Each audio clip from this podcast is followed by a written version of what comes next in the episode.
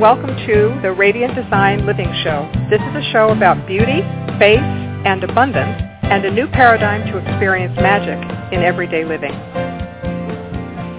Good morning. I'm Deborah Brown. Good morning. This is Donna Bell. And there we are. Here we are together again. Isn't it wonderful, the magic of the Internet and the absolute beauty that we can create over the airwaves. How are you today, my friend? I am really good. I'm really great. Oh, me too. All right, so let's share some of this goodness with our audience. And where do you want to go today? What do you want to tell us about today? Because the world of beauty and space, the way you describe it, is so wonderful. And I've never heard it put quite the way you do, and you've just got a wonderful way about you. So please tell us what we're going to hear today, and let's dive right in. Well, I'm bringing up a subject that I coach quite a few people on the side in regards to, that's why I titled the show Baby Boomers Burdens, okay? Because and not that it's a burden, it's really an opportunity, and that's what you're going to learn as we go along. When an individual or a husband and wife start to deal with the a loved one, a senior citizen, someone who has to come and live with them, someone who may have died, and then you're left with the privilege, and I really mean privilege because it's quite a teaching, in regards to the things that are left after the individual is gone.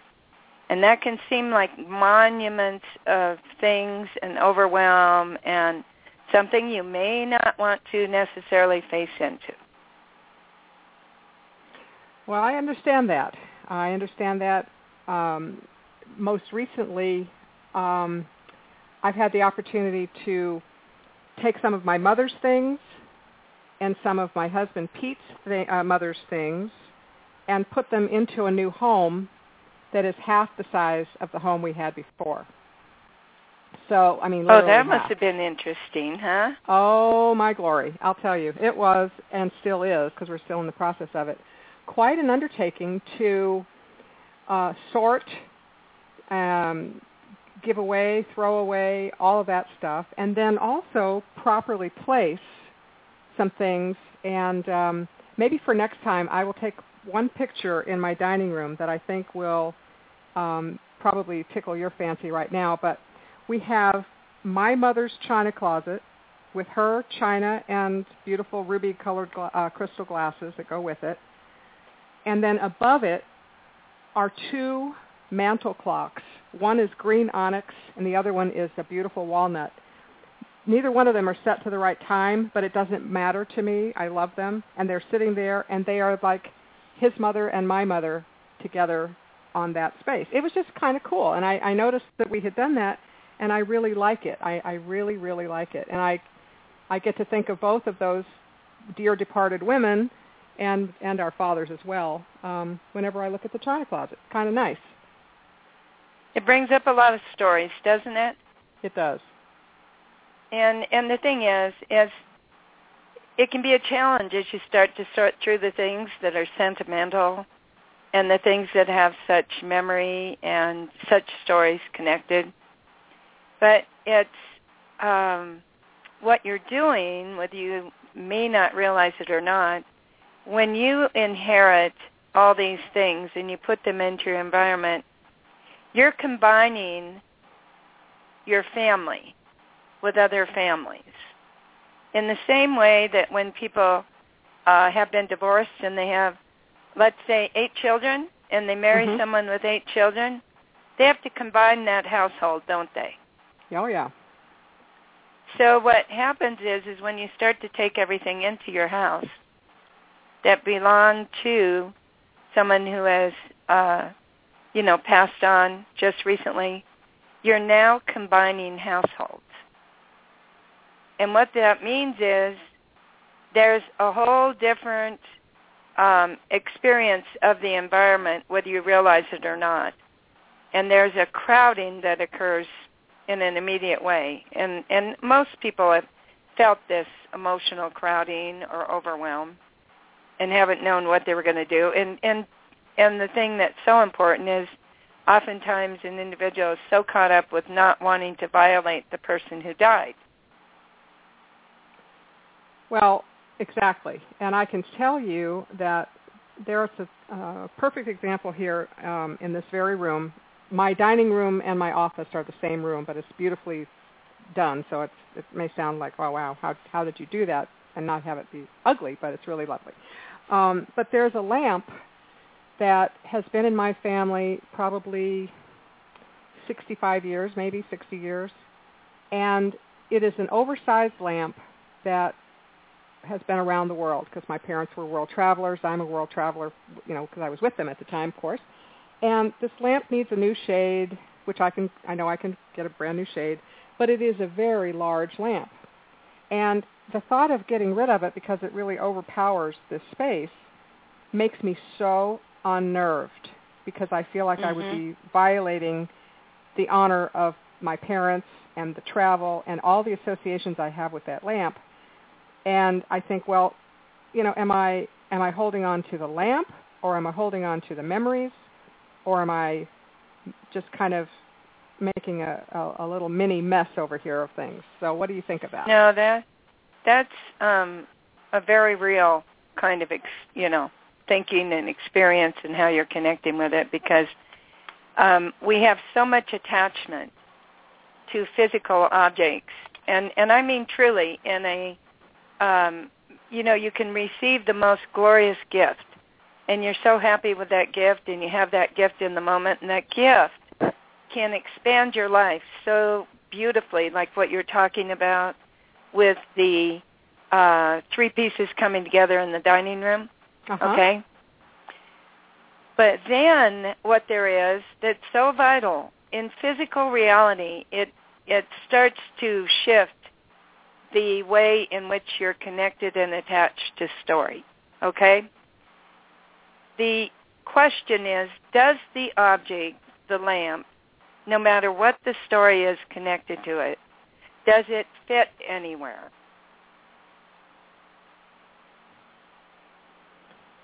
Does it have to move other things to make it fit that end up crowding other things?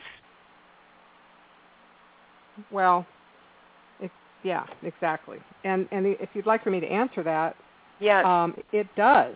It crowds, and I hate to admit this, but there are two more gorgeous lamps that still need what I call a home in my home, and I can't put them in the same room because that would be two different crystal lamps, and then this other very ornate, interesting oversized lamp. My point is, I know I'm making a long story out of these lamps, but I've got three lamps that don't have a home in this, in this environment. It's like I've run out of rooms. I've run out of surfaces. Let me just share this.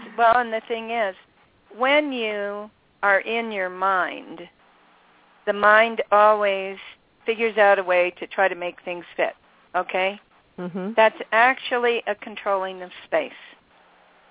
When you're in the experience of space itself, something that calls to you, something that lights you up so profoundly, then all of a sudden as you connect with it, you'll be inspired as to where it's meant to go. Now this is really very deep principles. This is not, I'm not sharing with you just organizing, okay? There is a place that the lamp is meant to go. Should the lamp, by physical reality, it's obvious that the lamp does not belong anywhere in your house, then it gives you a chance to see where your attachments are, where your stories are, where your fears are, where you've been connected to not wanting to offend the person who has died, okay? Mm-hmm. And to recognize that out of not wanting to offend them, sometimes you will actually compromise your own joy, your own feelings about things because you're so trying to please others, even after they die. Right. Well, the other interesting... Go ahead. I was just going to say the other interesting thing about this particular oversized lamp is that my daughter is a trained interior designer. That's what her degree is in. That's what she worked in before she started having her family. And she walked into this room and she said, "Oh, that lamp's got to go. That's just too big." And she has no attachment to the lamp. She has no sense of why that would be something that would be foreign to my ear. And it's right. Just, like a person who walks in and goes, "Oh, no, that lamp can't be here." Well, right. It's just what's so about the physical space. Right. But what's important that you can learn is what? What could you learn from how she saw it versus how you see it? I suppose I would say that I'm still working on controlling space and not letting the beauty reveal itself and where it's supposed to be. That's very good. And so many of you who are listening right now, what happens is you'll try to find a place for all these objects to fit, okay? Right. Mm-hmm. And so... you've lost someone in your family and you want to pay honor to them, but what you don't realize is these aren't just objects. These are objects that are, there are connected emotions to the objects, that there's an imprint with how a person felt about it. So the important thing is not to get caught in the imprint, and actually be able to make the choice from what's right for you as to what stays or goes.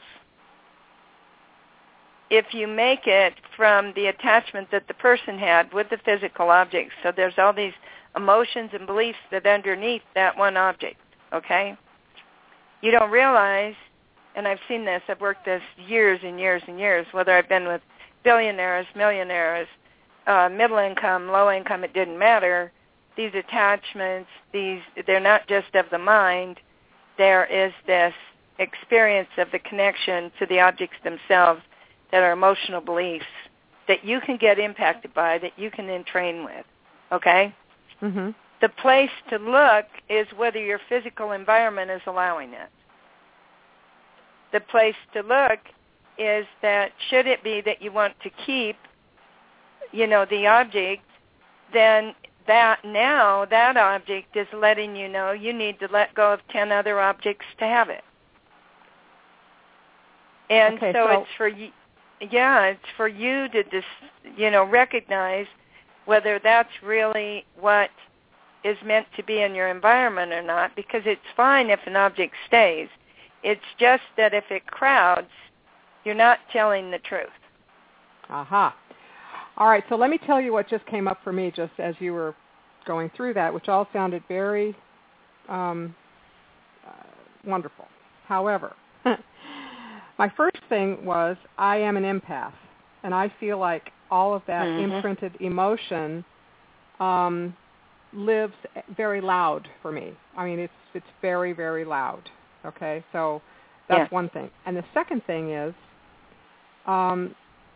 I realized that my tendency, if I can't find a spot for it, is to put it in storage. Very good.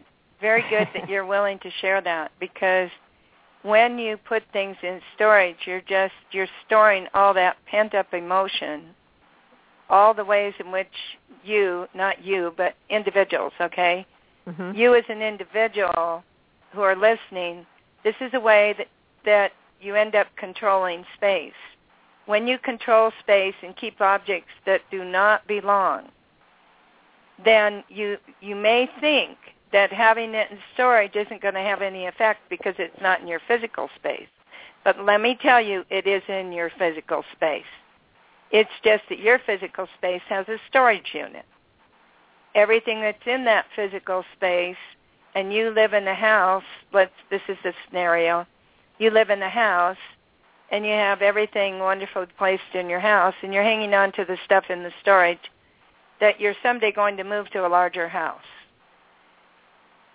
There's a behavior occurring out of that, not only the behavior of the hanging on to all the stuff, all the things, and believe me, there are sacred things. There are things that could mean so much to you, and if you even listened to them and discovered that you really are meant to have them in your home, putting one object in your home would completely reorganize and redesign your whole living room, okay? Mm-hmm. The power of these objects is that they either have a placement for the object, or they collapse the space itself.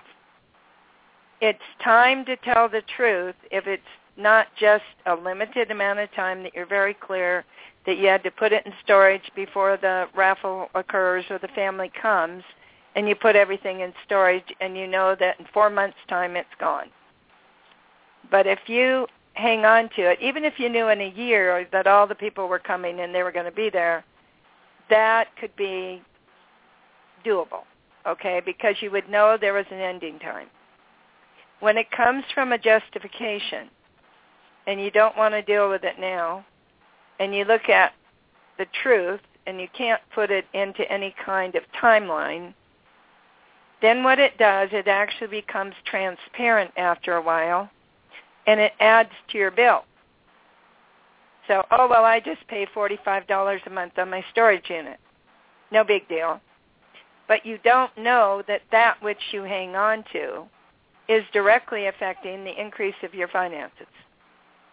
It's directly affecting the relationship you have with your family. These attitudes and behaviors are just locked behind, you know, the storage doors. And it's fine, like I say, when you know that there's a direction with it. And even if you wanted to hang on to it for a year to the point of when you could really decide what you were going to do, that's great. You can do that. But just know that you want to be at a high level of telling the truth, because otherwise these behaviors that you have of having to hang on to everything, you know, you want to notice if you do that in other areas. When you do that in other areas, then you're not living in a universal flow. You're not living in the way that God can truly bless you. Because to be able to live in relationship to order, harmony, and space, and really have a connection with it, I'm not talking about a doingness. A doingness did not allow you to receive the fullness of acknowledgement, I promise you. But when you're coming from the clarity of what it is these principles are, you'll begin to have a different experience of your life. You'll begin to be shaped in new ways. Just like when you started cleaning out, Deborah, in the beginning, you had no idea that you were going to move so rapidly. Right. And that you would end up selling and moving practically at the same time. Right. Well, those are principles that are in action. And you were willing, you in the dignity of yourself, were willing to keep going. After I was coaching with you and everything, you were just recognizing, you were letting go, you were clearing, and you were really clearing from the truth of what was behind why you were clearing. It is not enough to have people, it's all diverse for a second here, it's not enough to have people come in and be organizing consultants and just, you know, support you getting organized and that's it.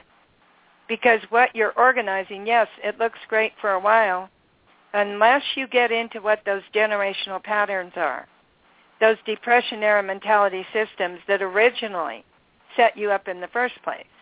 Unless you truly can access and experience that, there are emotions that are buried that set up those structures in your life, and those structures do not just occur in your living room or in your dining room. Those are embedded structures that are affecting the way your life is showing up. They can be embedded structures that are affecting the way you're in fear of how the world is going, in fear of how people are treating you. Literally, just the environment itself can keep accumulating that level of fear in your own psyche. Well, you know, when you were talking a second ago about paying for storage locker and how that adds to your bill. I think that adds to your bill is another way of saying chalks up tick marks of some kind about your feelings of self-worth. Mm-hmm.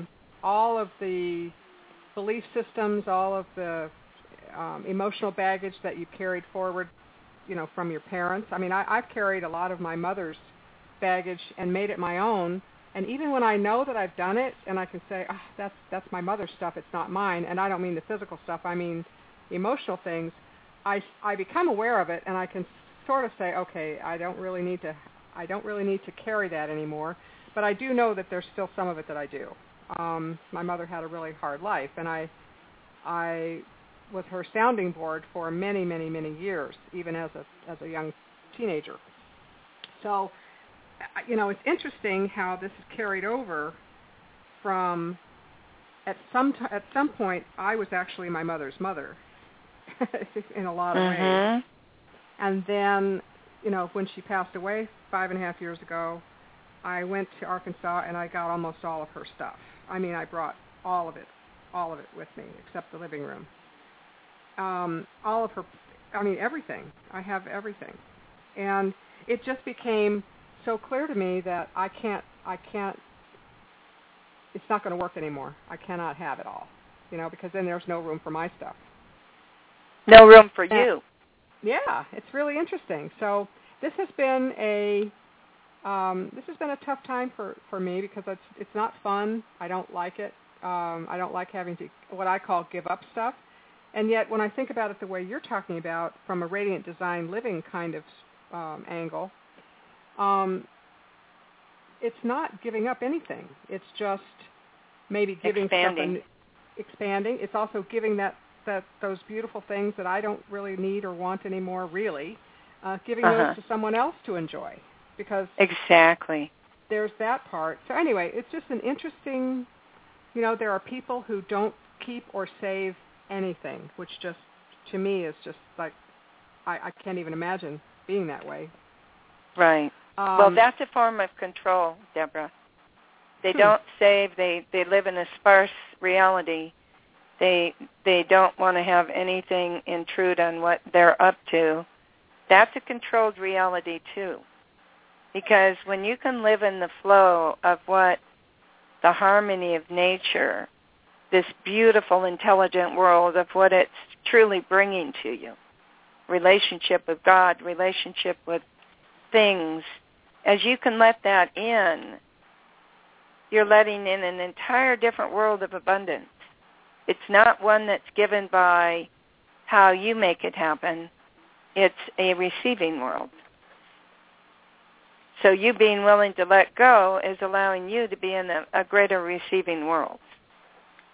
Does that make sense? It does. Something else, when oftentimes before people die, they'll make decisions, about what they want to have and what they're going to share. And that can be really wonderful, and you feel great with them. And yet you can change your mind later. If for some reason you were caught into how they were feeling versus how you really felt about it. And when you do that, the person on the other side is truly, there's a knowing. There's a knowing of you making the choices that you would make for yourself. There's a joy in that you can be expressing yourself.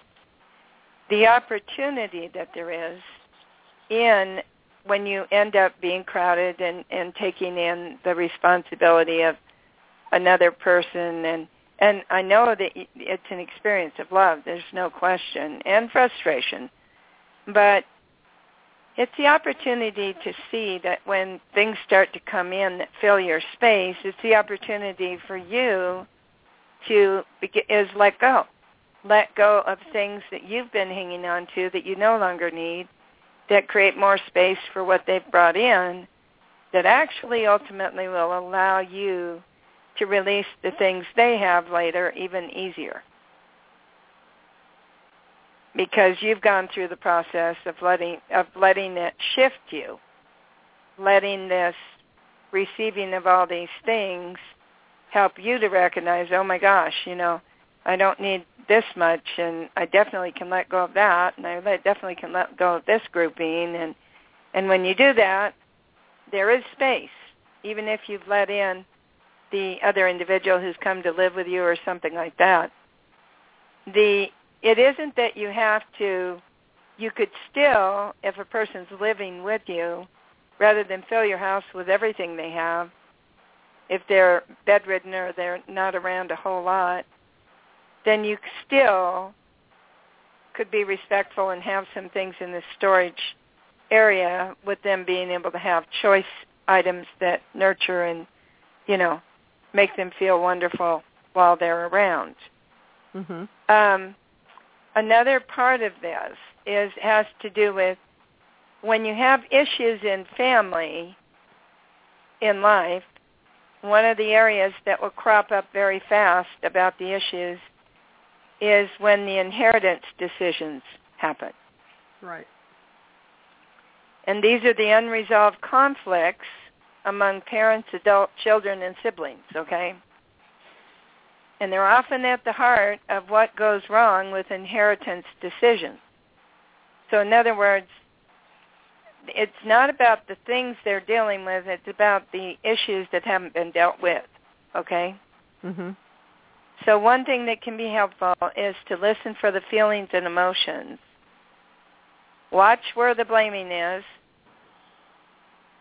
and you know, see what's there as conflicts arrive. And just, you know, just keep listening, because it may be that a person's just really needing to be heard in a whole different way, not really about the fight that's occurring with the objects. And that when you have individuals that have really been, and all of us have, I mean, I'm a trainer in this, and to let you know, very soon I'll be leading webinars back for the public again, and we'll notify you of when I start doing that, because the webinars that I do allow you to get to the core issues and the whole reality of what it is to live in the radiant design world, and how you can receive and be organized by an entire new reality that is very beautiful. So now in the fact that you have perceptions going on when you're in the middle of this, okay? The reason why I mentioned my webinar is because we really cover depression era mentality.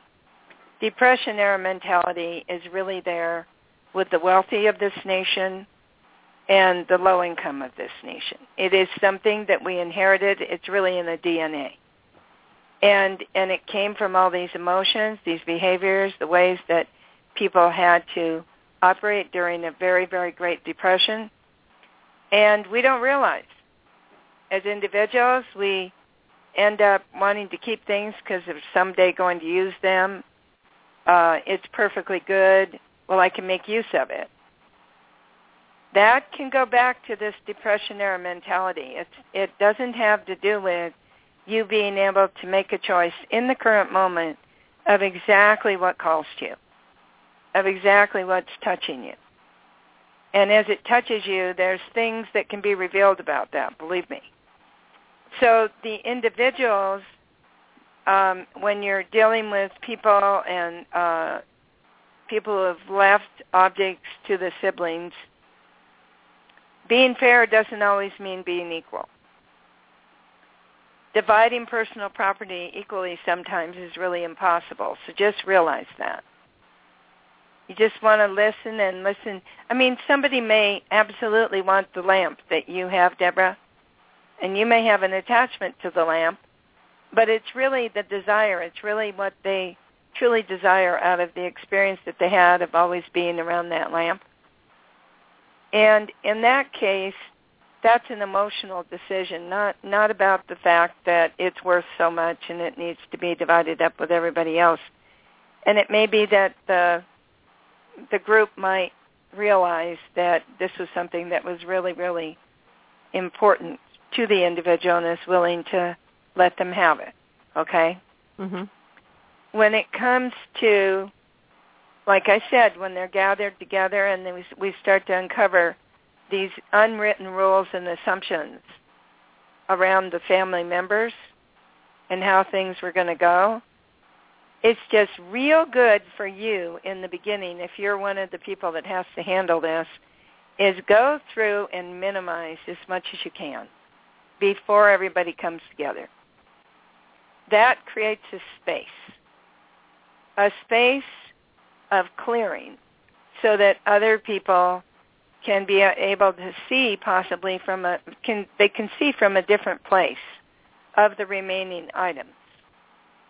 So when you've let go and clearly, minimized as much as you possibly can, the clothes, the physical objects, the things that do not have the worth that the family's going to be in, whatever it is, and do not get caught up with hanging on to it, you can, even if you saw something and it brought up some emotion, you can take a picture of it. You don't have to keep it. Have you ever thought about that, Deborah? I have. Did you ever do that? No. No. But I had. Did you ever think it might have been good to do? I had people tell me that before, and it's funny. I had and I use the word past tense, had, until about a month ago. I still had a lilac, and I might have mentioned it on our last show. I had a lilac jacket that I wore in high school, like around the time I graduated from high school. Matter of fact, there's probably a picture of me somewhere in the world. I don't have it, but anyway, I finally gave that away, and I thought I should probably take a picture of it, and I didn't. But I had it all these years. We're talking 40 years. And wow. Yeah, I just got rid of it. So. Yeah. So, no, I did think about taking a picture of it, just almost for the funny part of it. But one of the things I will tell you about my daughter, she's not a sentimental, hold-on-to-everything kind of person. I mean, she's got some things that she would not part with, of course. But she was trying to help with some of this moving the chaos, let's put it that way. And she would say, in all the time I've known you, because I've known her since she was 12, in all the times I've known you, I've never seen you make a dish out of this set of cookbooks.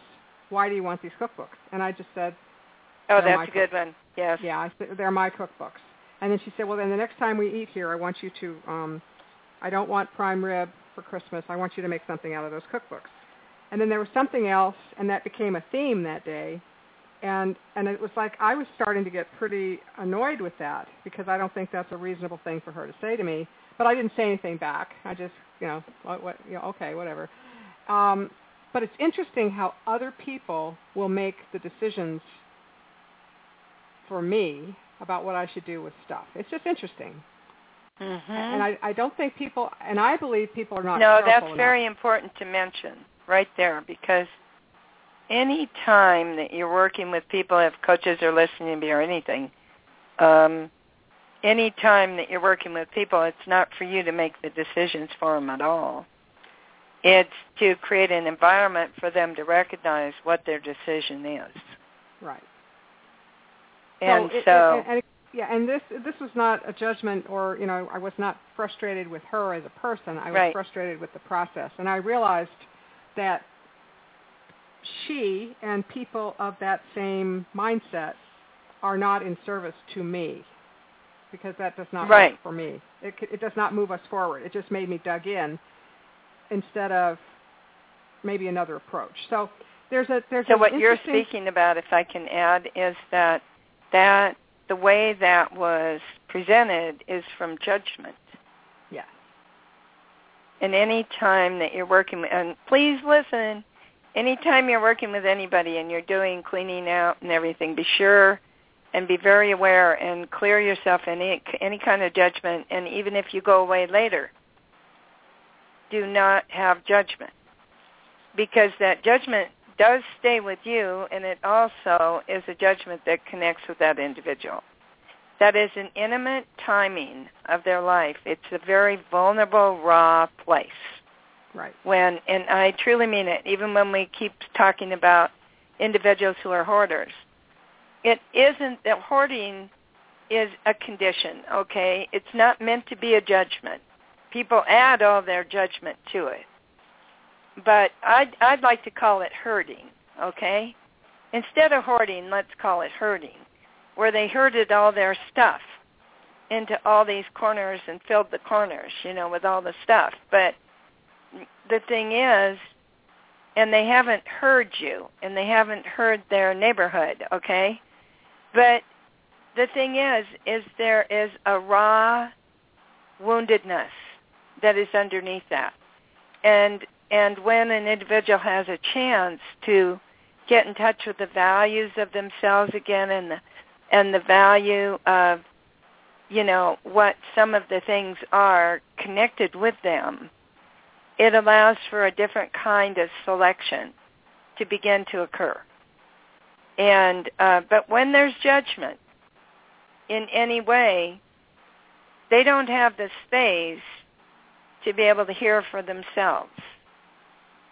So I really appreciate what you're sharing, Deborah, because that's an important thing. Yeah, I mean, she and I have a very, very, very loving and respectful relationship, and she worked her butt off that day, you know, boxing things, but it mm-hmm. was just that, you know, why do you need four of these? Well, I'll just take two of them. And I'd say, well, I'm not ready for you to take two of them. You can have one of them. I had four can openers. Mm-hmm. Now, clearly, I need one can opener, but right. I have four. And I just didn't want somebody to take, quote, unquote, two of my, and capital M, capital Y, right. That's it. Can openers. You know, so I just want people listening to understand, if they are helping someone, that there is exactly what you said. There's some emotion that comes up for the person being helped. Right. And the thing is very strong. It's very strong, and right. it can backfire, and that person can basically throw you out of the house because they just they can grab all their stuff and more later. Well, not only that, and I have done this before. I've had people help me clean out a closet, and then after they left because they did not take the stuff with them. Yeah, I've gone back in and what I call clawed it back. You know, well, that green right. white dress was really cute still, and blah, blah, blah. So I undid part of what we accomplished over the course of 6 hours by, you know, ripping open right. bags that I could see into. I mean, there was a whole lot of things that happened that were back doors. Well, and the thing is, it's important to notice, even now, you know, you can look at it later, because there was, because of the way that you were around your mother, it's oftentimes, or an individual will end up having that same behavior and be defensive of that behavior, rather than recognizing that that behavior really doesn't belong to you. And this is what I mean by the ones who have people come to live with you, who end up, and if they don't live with you and they've passed on, then you end up taking in all that stuff. You can end up adapting their behaviors mm-hmm. without even realizing it, and then defending their behaviors. Does that sound familiar? Yeah, yeah. And that's, so there are methods of family distribution, okay? And what I was going to suggest is, Deborah, could we add to the site a very specific form checklist that I have that people will go in and be able to get? All you do is you just put your email in and you'll be able to receive this checklist. It's a very special checklist. The email is just so that, you know, you'll be able to know more of the things that are going on to support people in Radiant Design Living in simple manner. And the checklist itself will indicate to you methods of family distribution, the way that you can deal with members, even by, you know, you could draw straws. And that could be a deciding point as to who got an object. okay? There's a way of organizing and separating pieces that will be in this form that allows you to be able to recognize, you know, how to put them in categories, okay? Mm-hmm. And so it will just be, and you can just go ahead and add it to our site where we have the beautiful ebook of Moving from Mayhem to Magic. Yeah, so if people, right, so exactly. So if people will just go to gloryofhome.com, there will be a place for you to sign up to get that checklist, gloryofhome.com. And could we get that by, let's say they could get it by the weekend? Sure.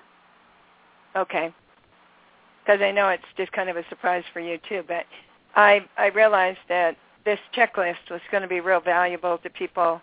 And the thing is that as you can take notes in what we've been saying, it can make such a difference in how you gather the people together and everything when you have this checklist. Another thing, too, is that with the actual things can get very piled up when people start bringing things in. And be careful of, this is going to sound funny, this is my joke, okay? Be careful of the empty boxes that get moved downstairs.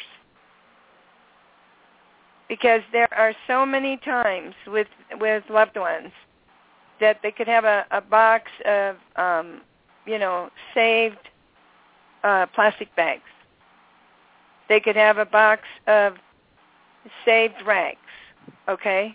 Mm-hmm. Which, you could, even if they were marked rags, you would know immediately that you weren't needing those rags. And even if you thought, oh, I could use those rags, those are perfect for him working on his car, you might just take a look, see if they're the right kind of rags. It's so easy to start, collecting just by, getting enthusiastic about things that are coming in, okay?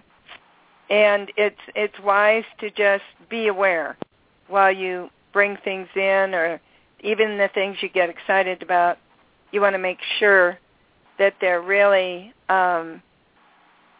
really exactly what are meant to be in your space. Because, to give you an idea, there can be, the drawer full of old receipts, candies, nuts, vitamins, thumbtacks, and people just go ahead when they're clearing out the house of the person and put them into boxes. And when you see things that are that obvious, and that's called a junk drawer, then what there is to just the thing that stands out the most, pull it out and let the other stuff go. The more that you can be coming from a release in that aspect, it's going to support you when it comes to big decisions. Okay? Uh-huh. Does that make sense? It does. So I will make sure that we have this. We'll probably have it up by Friday. Okay? I just dropped it on Deborah to do. And but the thing about the people moving in, or the things moving in after a person dies, it is a gift. And why do you think it could be a gift, Deborah? What would be another purpose for it being a gift? Oh, I don't know, enhancing the beauty of the space. Enhancing the beauty, and it also forces you to have to look at what you have, doesn't it? No, I don't want to do that. I'm not doing that. It pushes the person. I don't want to be pushed. But when you bring that stuff in, it pushes you. It pushes you. Right. And well, I'll tell you. Yes. I was going to say, when my brothers and I cleared my mother's house, you want to talk about an event, because they are the opposite of me. So I have two younger brothers, pretty much my favorite people on the planet. and we did not fight or argue, but the first thing they did was get a dumpster. And I don't mean a small dumpster. I mean the size of the entire driveway. And and my heart was in my throat because I was thinking, wow, that is not how I would do this. And they wanted it done in like 3 days to a week, not even a week. No, they wanted it to be done in 3 days, and I was looking at it as a 2-month process. So you can see already that we are at, you know, opposite ends of a spectrum because dumpster, oh my gosh, you know, 3 days, oh, you're kidding me. But we were able to do it because of surrender on my part and kindness and affection on theirs, and my affection and kindness to them as well. But my point is, when you talk about your checklist, my recommendation, and I haven't seen your checklist, is to remember that you love each other first, and that you're honoring you know, what's left of your parents' home. I mean, it was hard. It was very hard. It was really hard. But it's the incomplete emotions, you know. I mean, you're facing into so much emotions with the house, with the things, with all the stories behind it. Yeah, I had to stay in Arkansas for that because I had been in Arkansas to visit my mother, and then she died unexpectedly, and you know I stayed then to clear the house. But I'll tell you, it was this was 5.5 years ago, and it was. Whew. But on the same token, just to show you how sweet my brothers are, they we put the stuff into 3 piles. And I brought most of the furniture because they did not want it. Although they do have some of it now that I think about it. But I have the furniture. And they put it into pods, 2 big ABF to go onto a truck. And I was not there when that happened. And when this stuff arrived, I'm talking about gloriously beautiful furniture, crystal, china. Nothing was broken. Nothing was marred. Nothing was scratched. It was lovingly put in. So, anyway. Yeah. I mean, truly. The love has a lot to do with it. It has everything to do with it. It really does. And the love isn't just for the individual. It's the love of what that object brought to people. It's the love of all the emotions, all the feelings, the way the object may have called to the person. It's far deeper about objects than we realized. Yeah. And as you can connect with the beauty and the design of what it is that calls to you, like I said, I mean, this is a deep conversation, but it is so beautiful how you're sharing that about the intimacy and the rawness that it is of what you went through, you know, to have the love of your brothers supporting you and you being able to be there in concert. Exactly. Yeah. And support the whole thing. So it was magnificent respect to your mother, wasn't it? Oh, yeah, because I could have been an absolute bear about the whole thing because, again, it's the opposite of my way of doing things. But I knew that it was worth more to me not to fight about it and not to have that dissension among the three of us at that time in our lives, you know, having lost our mother.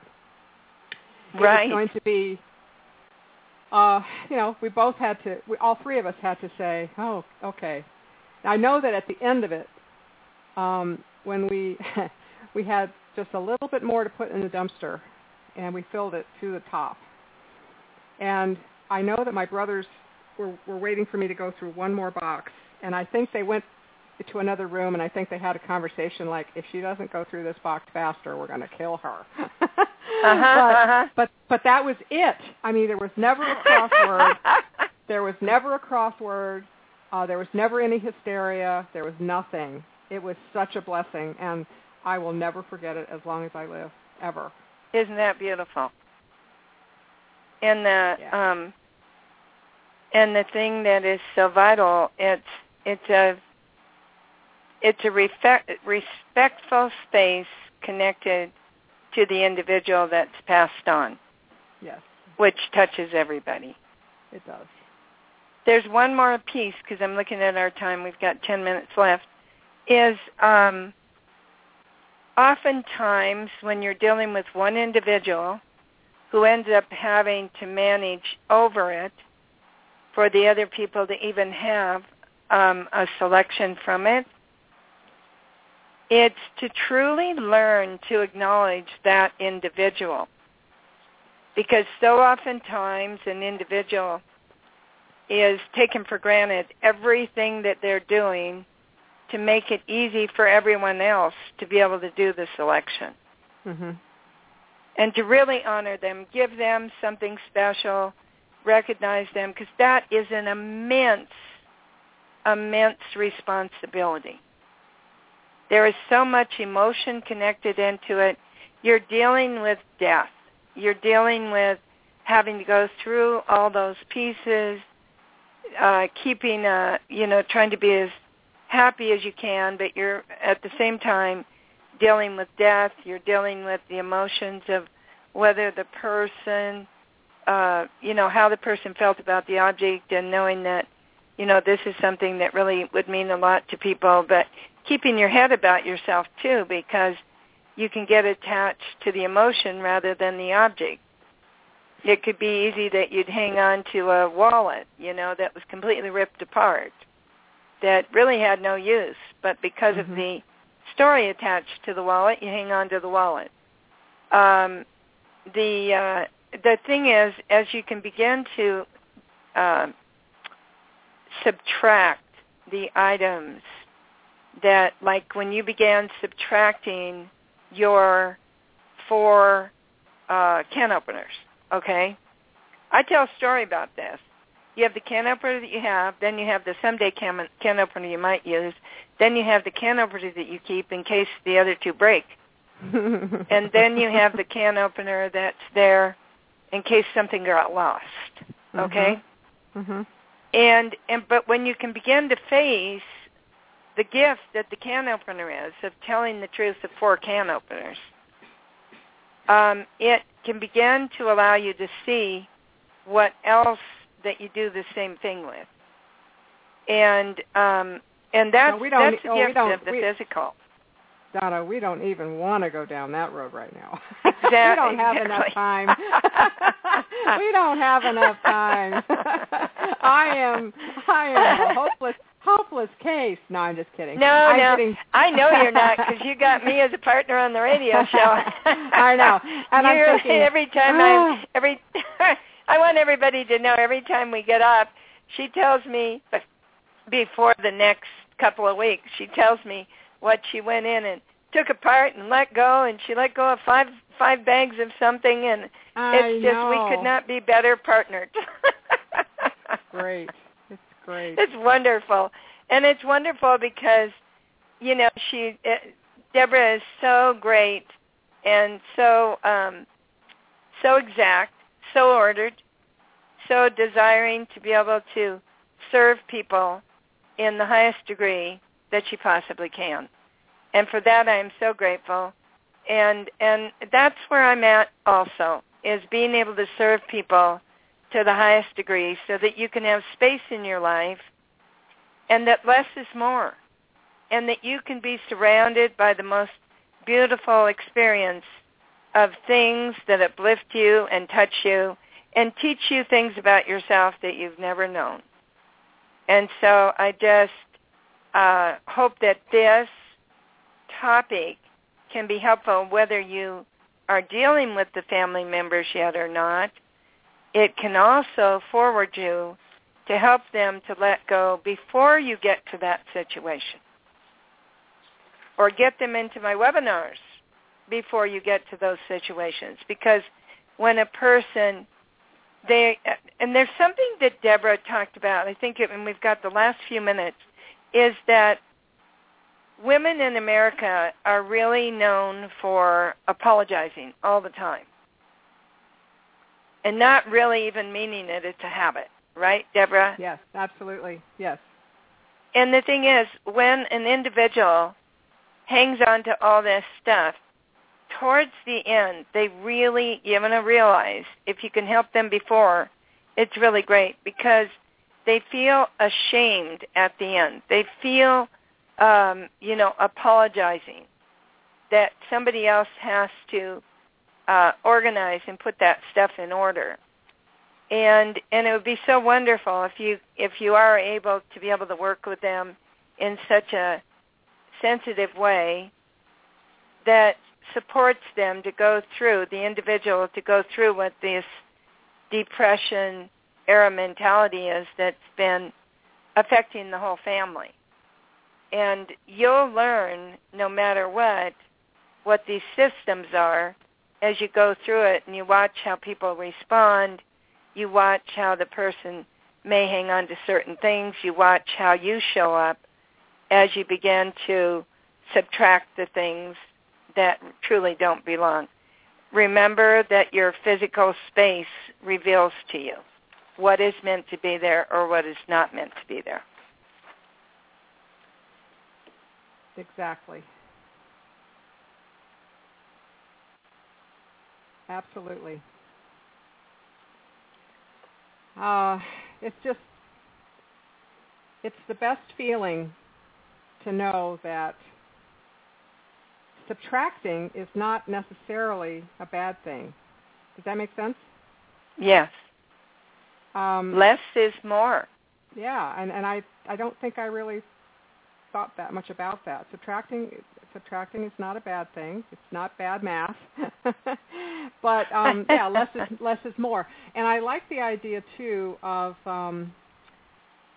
paying attention to our environment so that someone else doesn't have to, so to speak, because, for example, all the papers that I have that are the next thing on my list to go through and get, I've already gotten rid of 2 dumpsters full, not the big, long dumpster, but the small dumpsters full. Of Congratulations. Thank you. Bunches of paper that I had just been keeping for decades. And, I belonged to a service organization for 20 years, and every piece of paper that, the minutes of meetings and all the everything that they ever gave us, all the stuff that I ever got at conventions and conferences, I have all of it. And I realized I really don't need it anymore. But that is so good because it takes up the room of the world that you're meant to receive now. That has nothing to do with any of those previous designs that you thought were going to happen.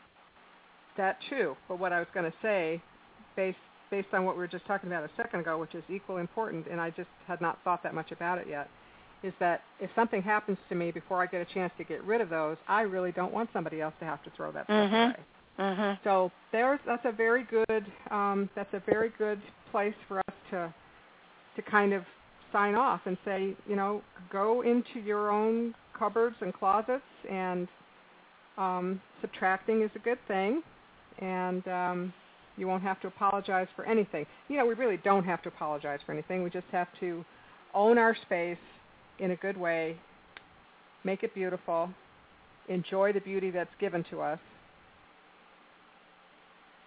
That's all we have to do. It's true. It's very true. So I thank you for us being able to do this show today, Deborah. I know we had 3 weeks of not being able to be on, so it's a privilege to be back. It's a privilege to be with you, and everyone, please remember Radiant Design Living will be on in a couple of weeks, and go to gloryofhome.com and make yourselves known.